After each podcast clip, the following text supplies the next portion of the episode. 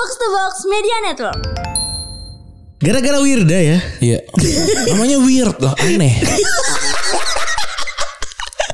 Kita jadi mikir gitu. Betapa pentingnya. Seberapa penting sih pendidikan gitu. Para pemain sepak bola gitu. ya. Serok Miroj ya. Iya. Itulah gue makanya gue suka kenapa banyak agama seharusnya yang diperbolehkan karena kan lebih banyak waktu libur. Wah itu dia. Sehingga banyak makin banyak waktu untuk ke puncak ya. iya.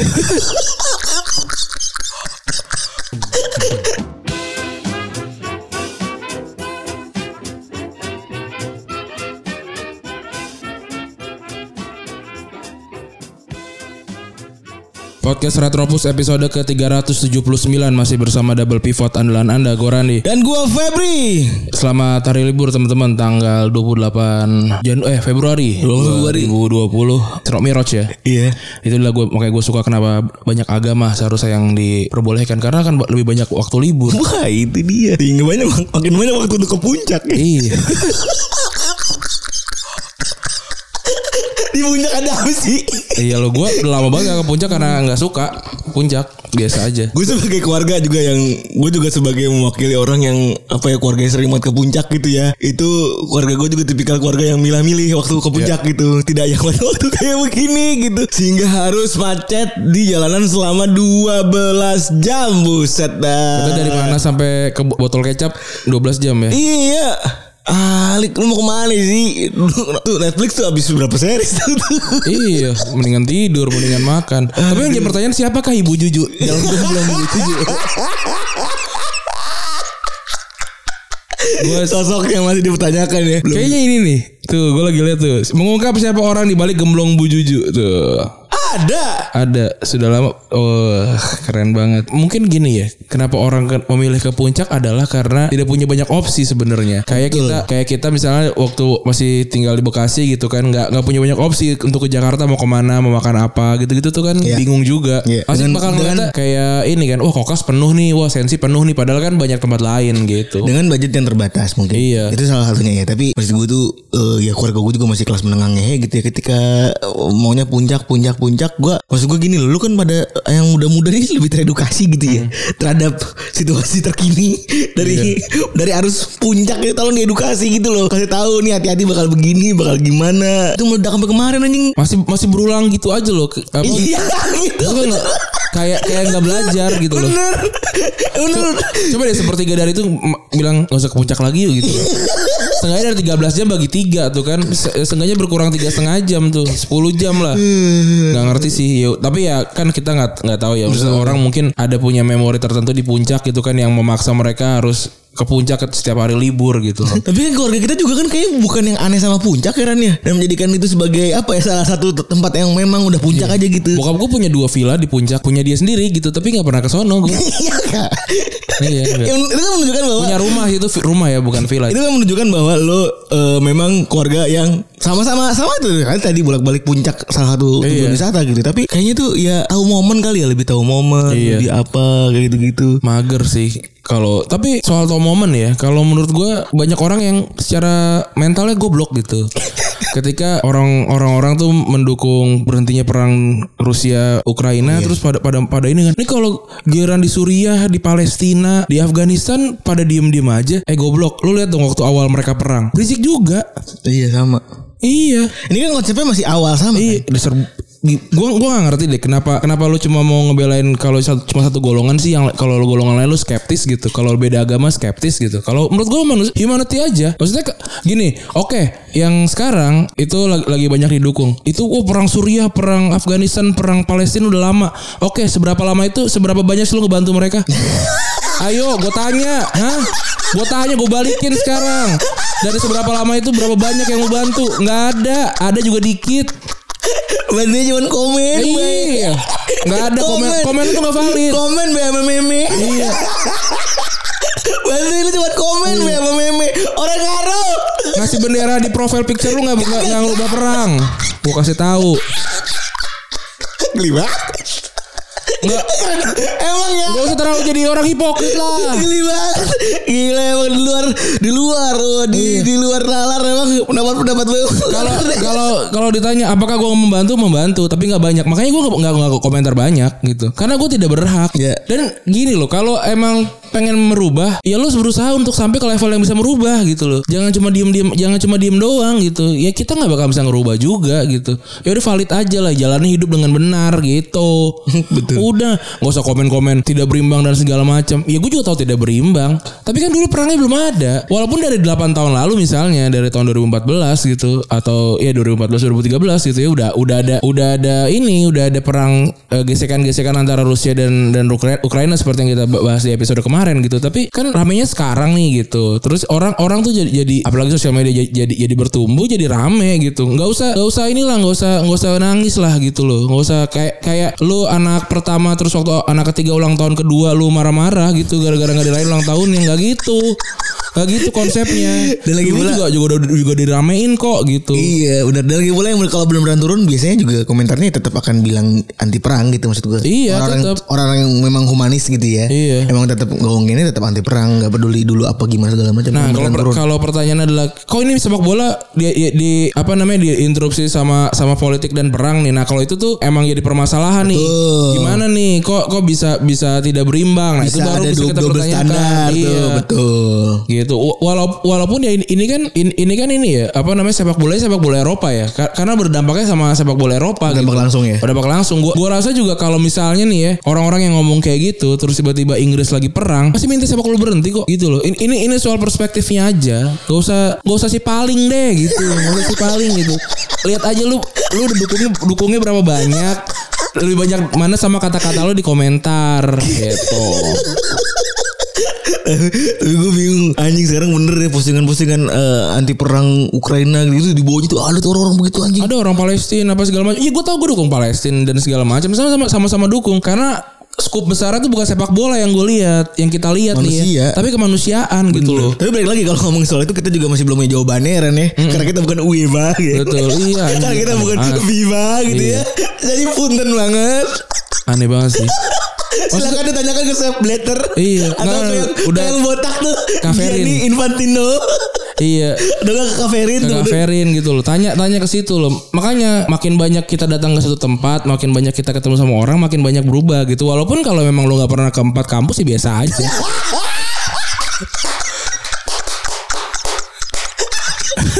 Bagus banget. Bagus banget. Bagus banget ya.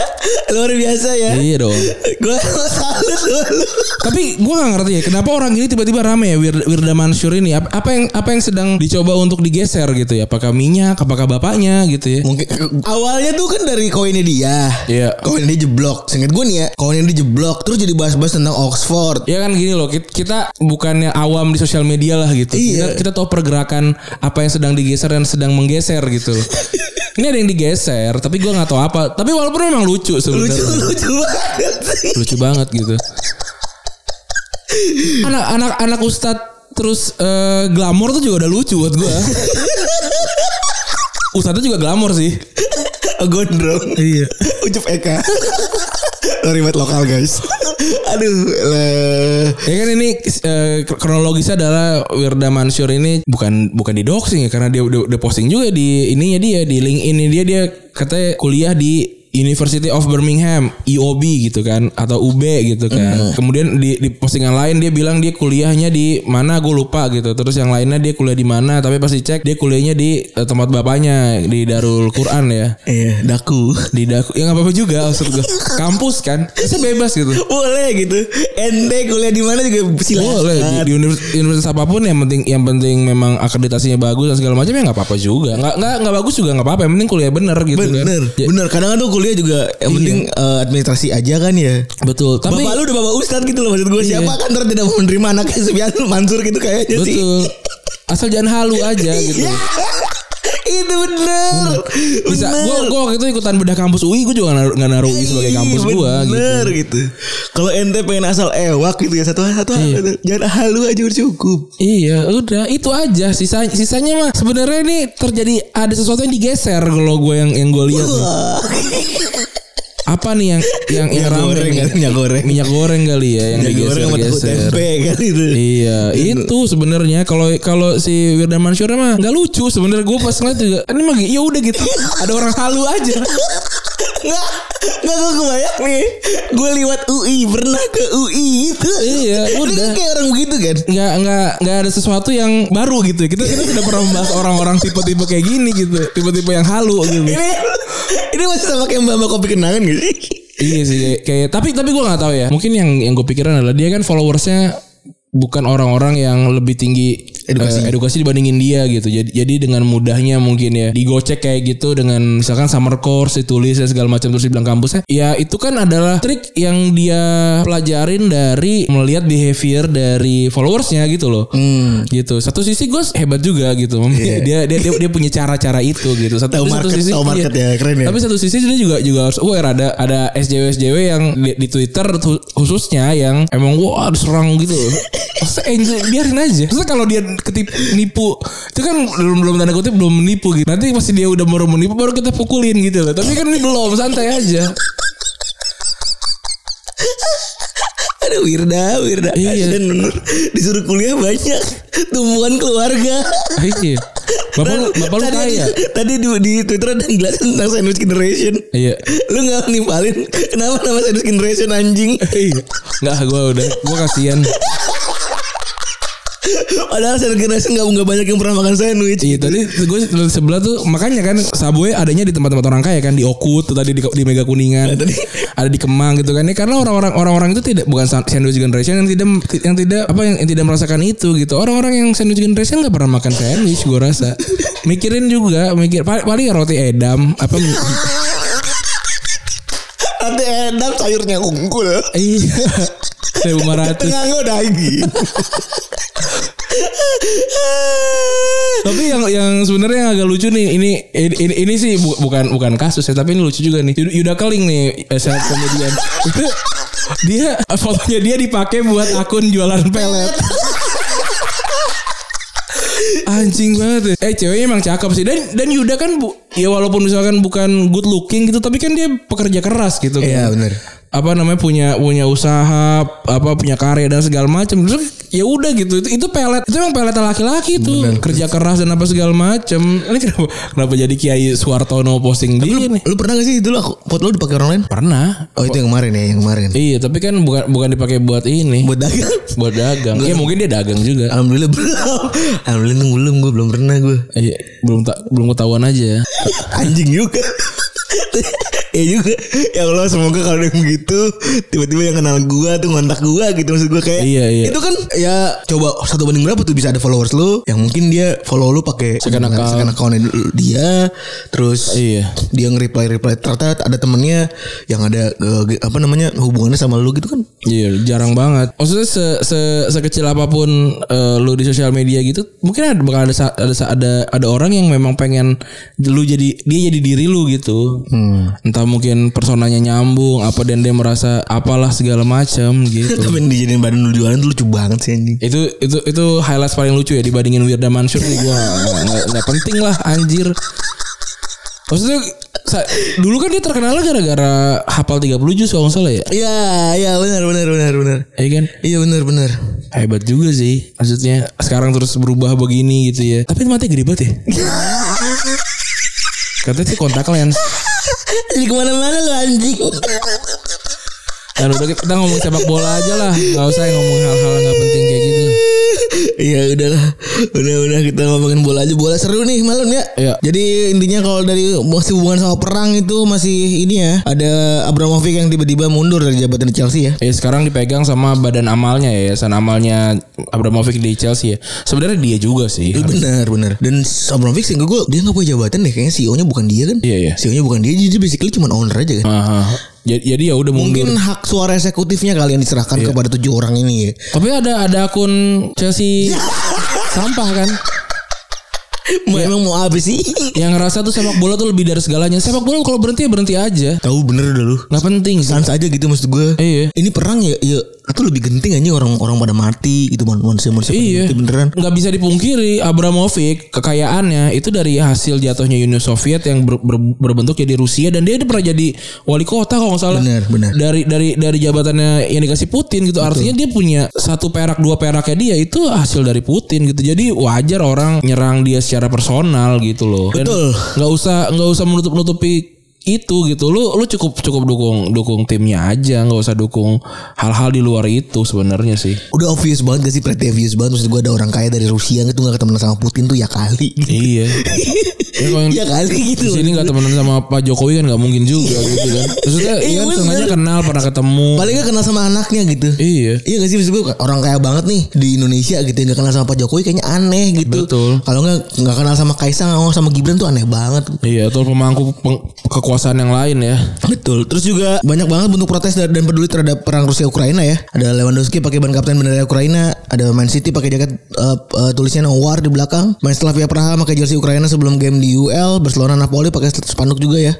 Stop War. Ada MU, ada banyak banget ya. Banyak, yang banyak. memang pakai itu ya. Mungkin balik lagi karena memang ini di Eropa ya. Iya.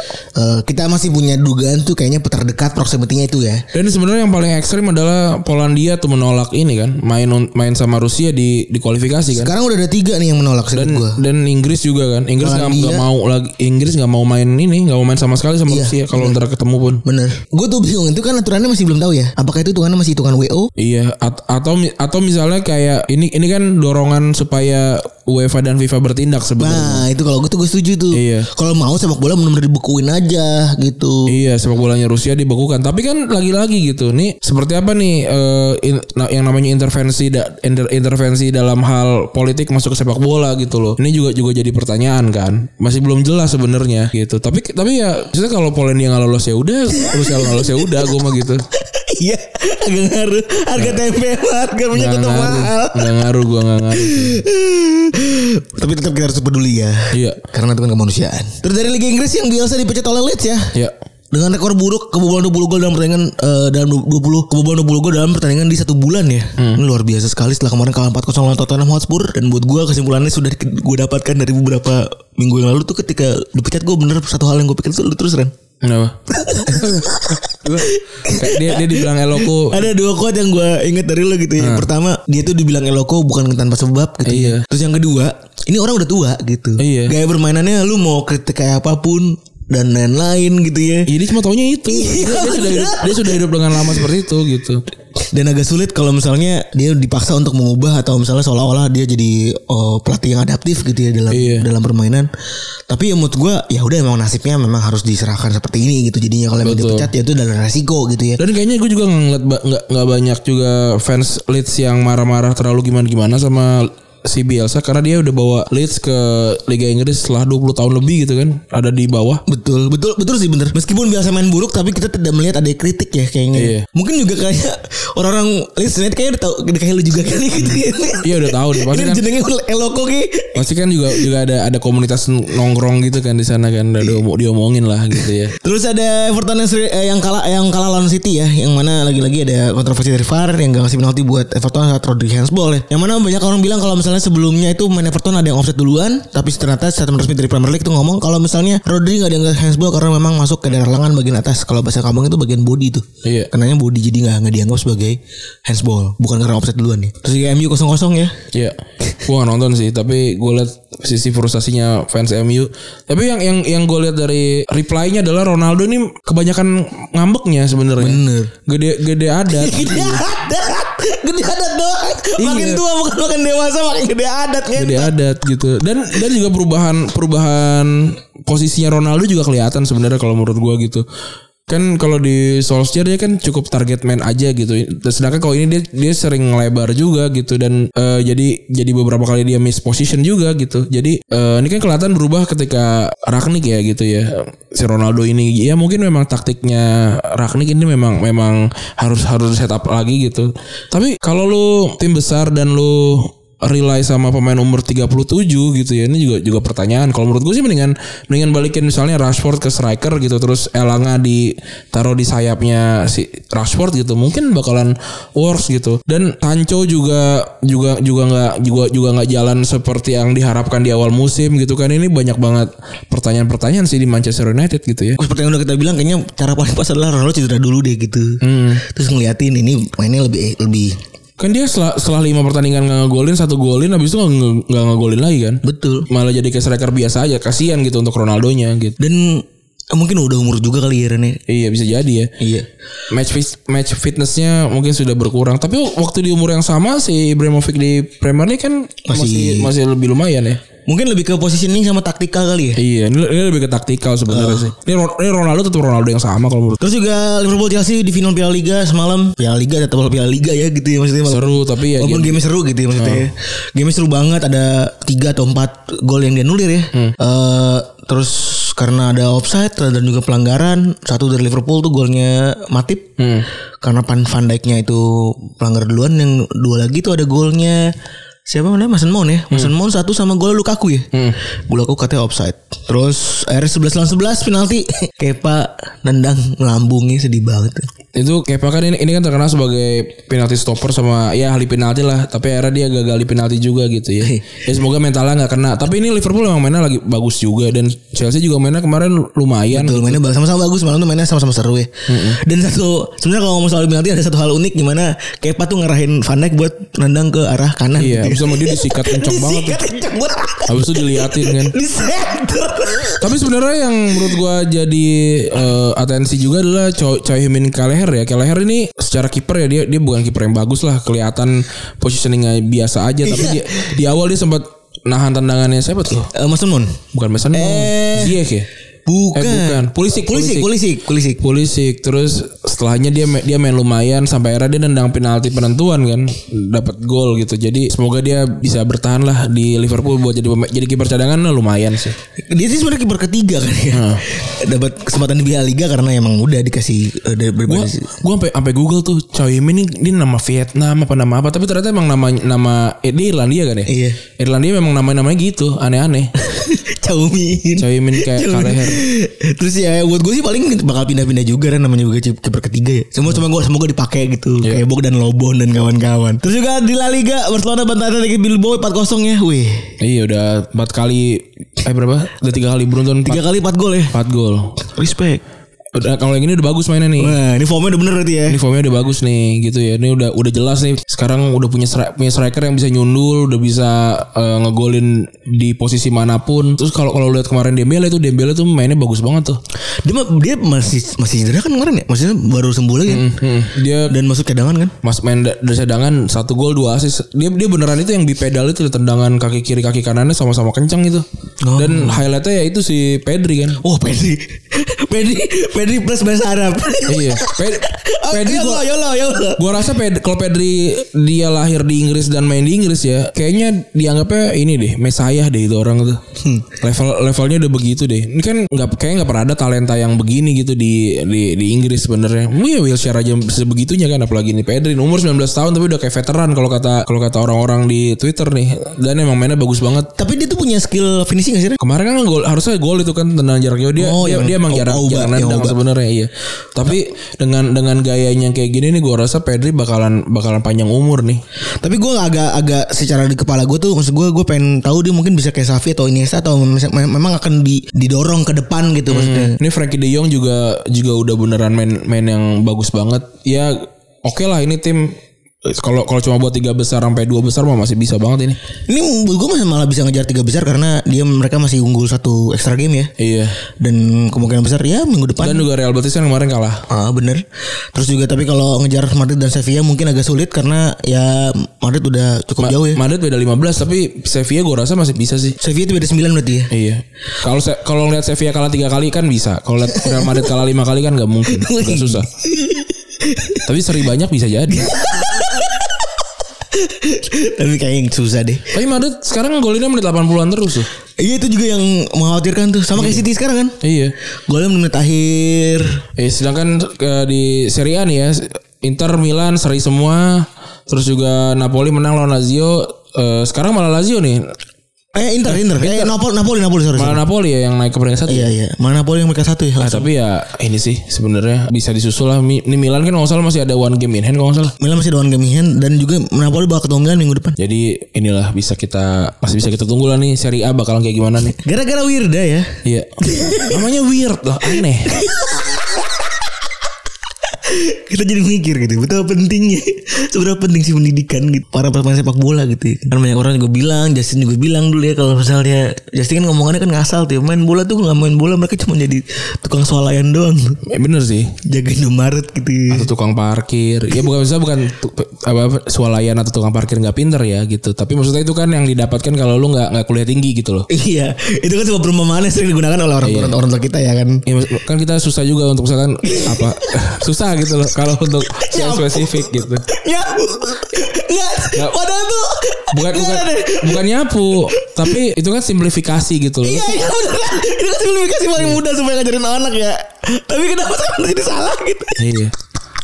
Ya, kalau salah salah ke Ya, tapi tapi enggak sih. Sih. Dengan begitu dengan begitu eh, apa namanya kita jadi nggak jadi nyari alasan tuh yang benar gitu loh. Hmm. Terus juga kan kita juga beberapa kali kesempatan juga berurusan sama dengan pemain juga ya. Hmm. Ketemu sama pemain nyari ada main muda, ada main yang sudah pensiun ya kan. Mereka juga komplain soal kontrak gitu. Iya. Ada yang tidak baca kontrak.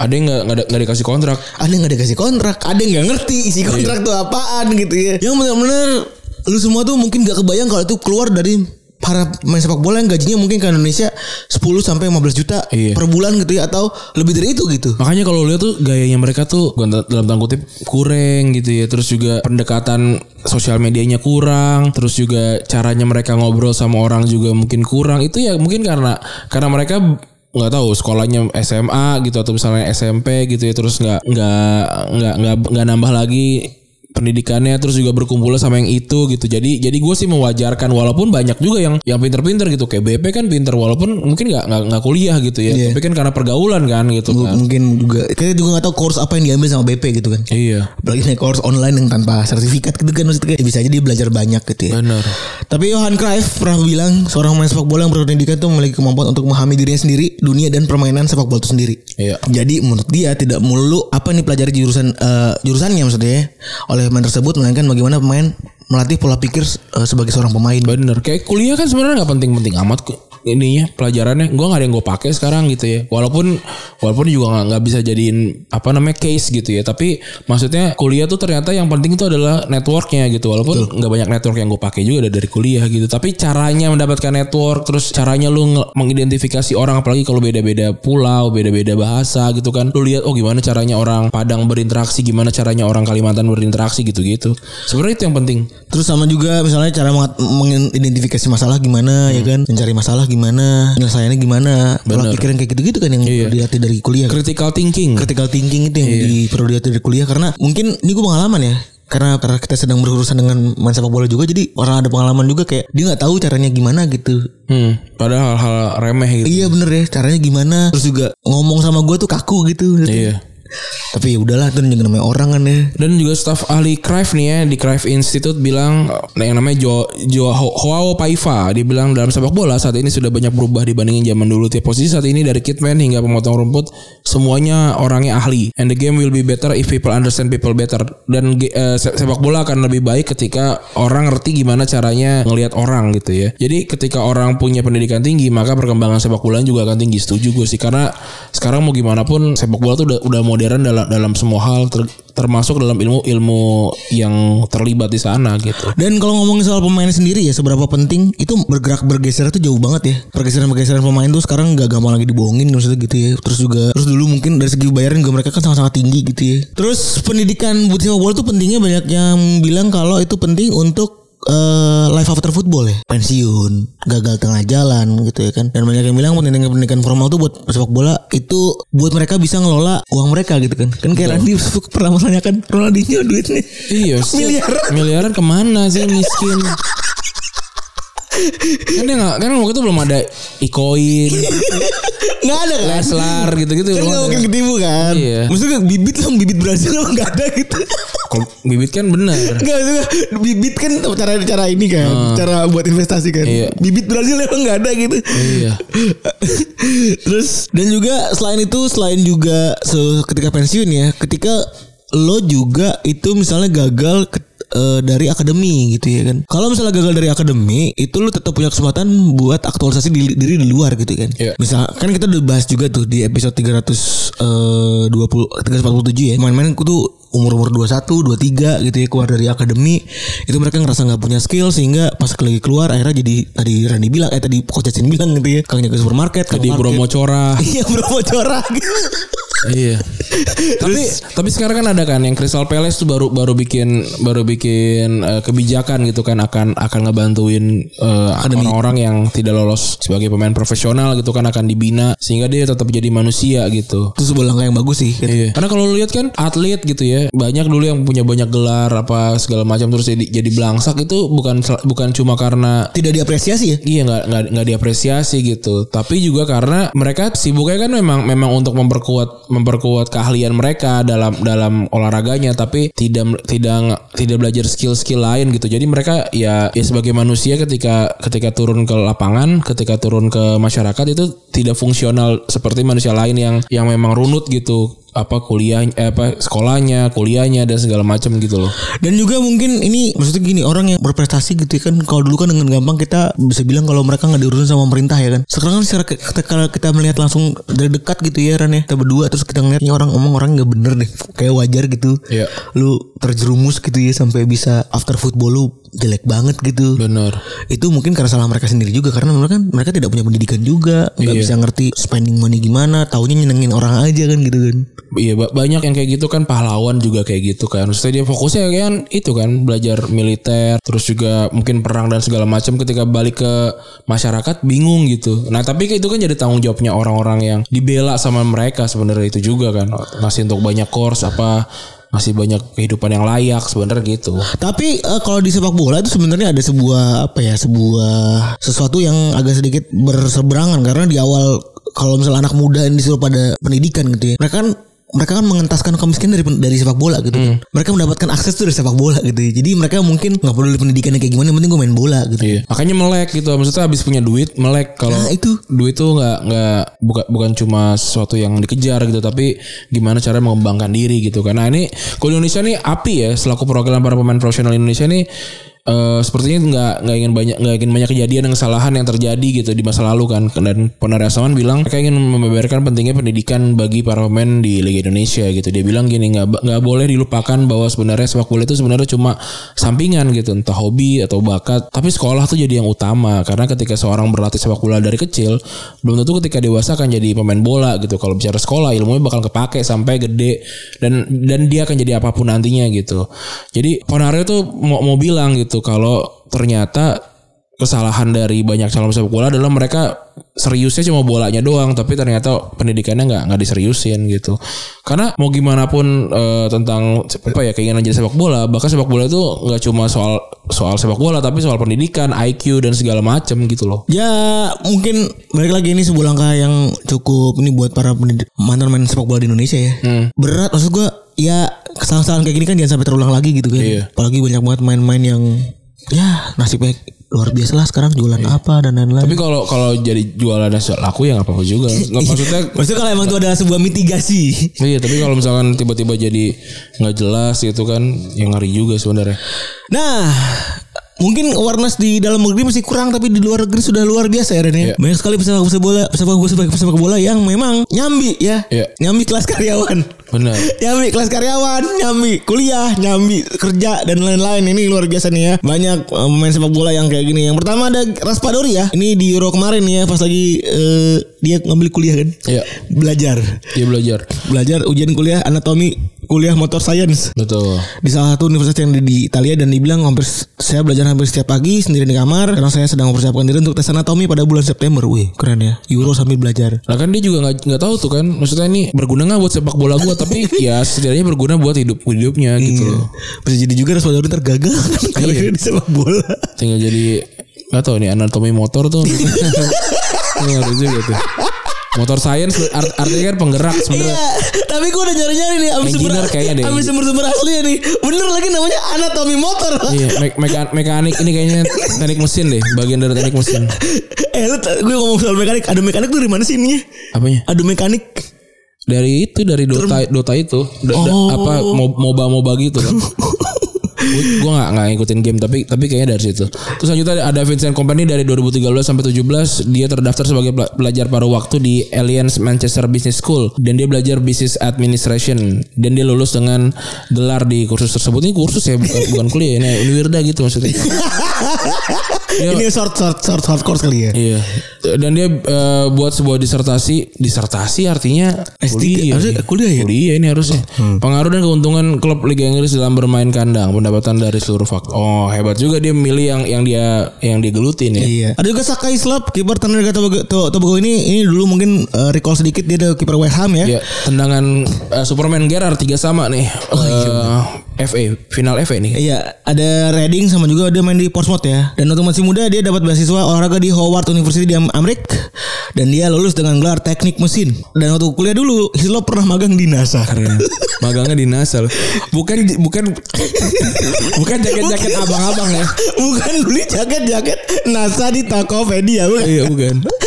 Kata NASA anjing kenapa banyak banyak orang pakai jaket NASA di, Indonesia. Atau stiker-stiker NASA di motor, bukan? Eh, bukan. Naas itu mana as? Nggak, nggak, nggak. Sejak kapan sih NASA tuh jadi desain yang keren gitu? Iya. Nah, itu gara-gara ini Uniqlo apa ya maksudnya? nggak tahu gua, tapi ya tapi ya begitu kan nggak tahu juga orang udah tanya Ntar kita mungkin kita bikin sosial eksperimen ya ada istilah Alan Walker gitu apa eh, sweater Alan Walker sama sweater NASA kita tanya satu dari sepuluh seberapa orang yang tahu gitu sama itu gitu. Tapi nggak apa-apa juga kan kalau desain kan. Kan banyak suara yang yang rame kan kayak emang kenapa kalau dengerin bandnya punya punya jersey apa punya Bajunya. bajunya? Ya nggak apa-apa juga. Tapi kan kalau kayak gue nih gue dengerin Temi Pala gue gue punya bajunya gitu. Yang lebih afdol gitu ya. respect respectan gitu Iya. kan. kan dia udah bikin lagu gue bikin juga gue beli bajunya yang ori gitu aja sebenarnya kan. Berapa tuh Dan kalau boleh tahu Dan? ya mahal deh Setahu aneh sih kalau ori-ori band luar negeri sih minimal 300 ribu dan kalau nggak 400. lumayan dan selanjutnya ya, karena ukurannya kan gede kalau gue iya lebih ke bener. situ Oh iya bener bener. Itu gue make sense pertama kali gue tahu juga nih Ran. Bobby, lu gitu tuh panas banget pakai baju band karena itu ukurannya gede-gede banget. ukurannya gede-gede selanjutnya ada si- eh, Simon Mignolet ya dia waktu di eh, apa di di Liverpool di Inggris ya dia belajar di Katolike Universitas Universitas Leuven ini ini di mana nih ya Di Belgia. di Belgia nih ya Iya. Political silence. Eh science. science kayak koci nih ya dan juga dia juga polyglot ya. polyglot lima bahasa Bisa lima bahasa. Terus juga ada Niesta, lahir dan dari keluarga Sugi kan. Iya. Dan tinggal mewah di Albacete. Ini berarti di Valencia nih ya Iniesta emang semenjak muda diajari buat punya pendidikan tinggi. Walaupun setelah gue cari-cari bapak ibunya entah apa kerjanya. Gue kaya tapi Ya orang tajir lah intinya. Terus dia sempat tulis dilepas ayah ibunya ketika mau pindah ke Lamasia di usia 12 tahun dan dia udah diwanti-wanti sama ibunya tetap sekolah sekolah ya. Dan dia punya dua double degree nih, double degree nih baru nih. Ilmu biologi dan juga ilmu olahraga. keren ya ini baru. Dan ini juga Giorgio Cellini ya yang ini juga juga cukup terkenal karena dia beberapa kali sering posting-posting waktu dia di sekolahan kan? Iya benar. dia adalah universitas alumni University of Turin atau IOT ya.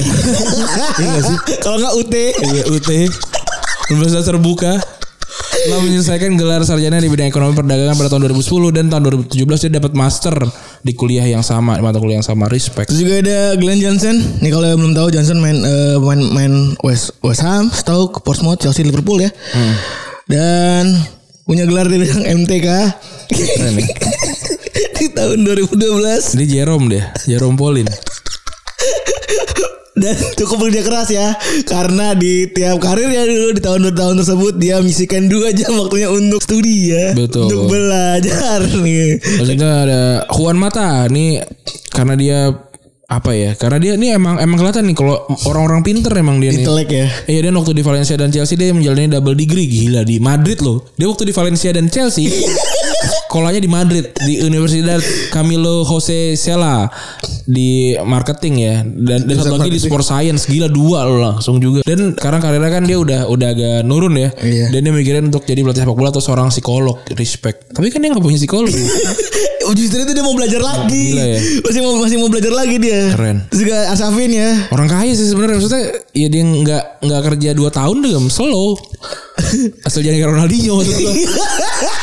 Enggak ini tuh maksud gue bola tuh udah punya semuanya gitu ya bener kan? Iya. Maksud gue lu lu apa namanya gap year. dana Lu darurat juga bisa ikut gap year Iya kan? kan Sal, slow bisa ikut gap year juga kan supaya eh, study ya kan gitu juga bisa gitu terus juga ada Arsyavin ya ini dia fashionista Iya. jadi di luar dia apa namanya di luar dia eh, ewak sebagai main sepak bola dia juga ternyata sekolah. Sekolah mode dan dapat gelar master dari di- eh, dalam desain desain baju ya. Iya. Dan juga dia salah satu desainer paling terkenal di Rusia. Keren juga nih. Desainer baju. Tapi baju baju emang emang agak-agak random sih Tapi Iya.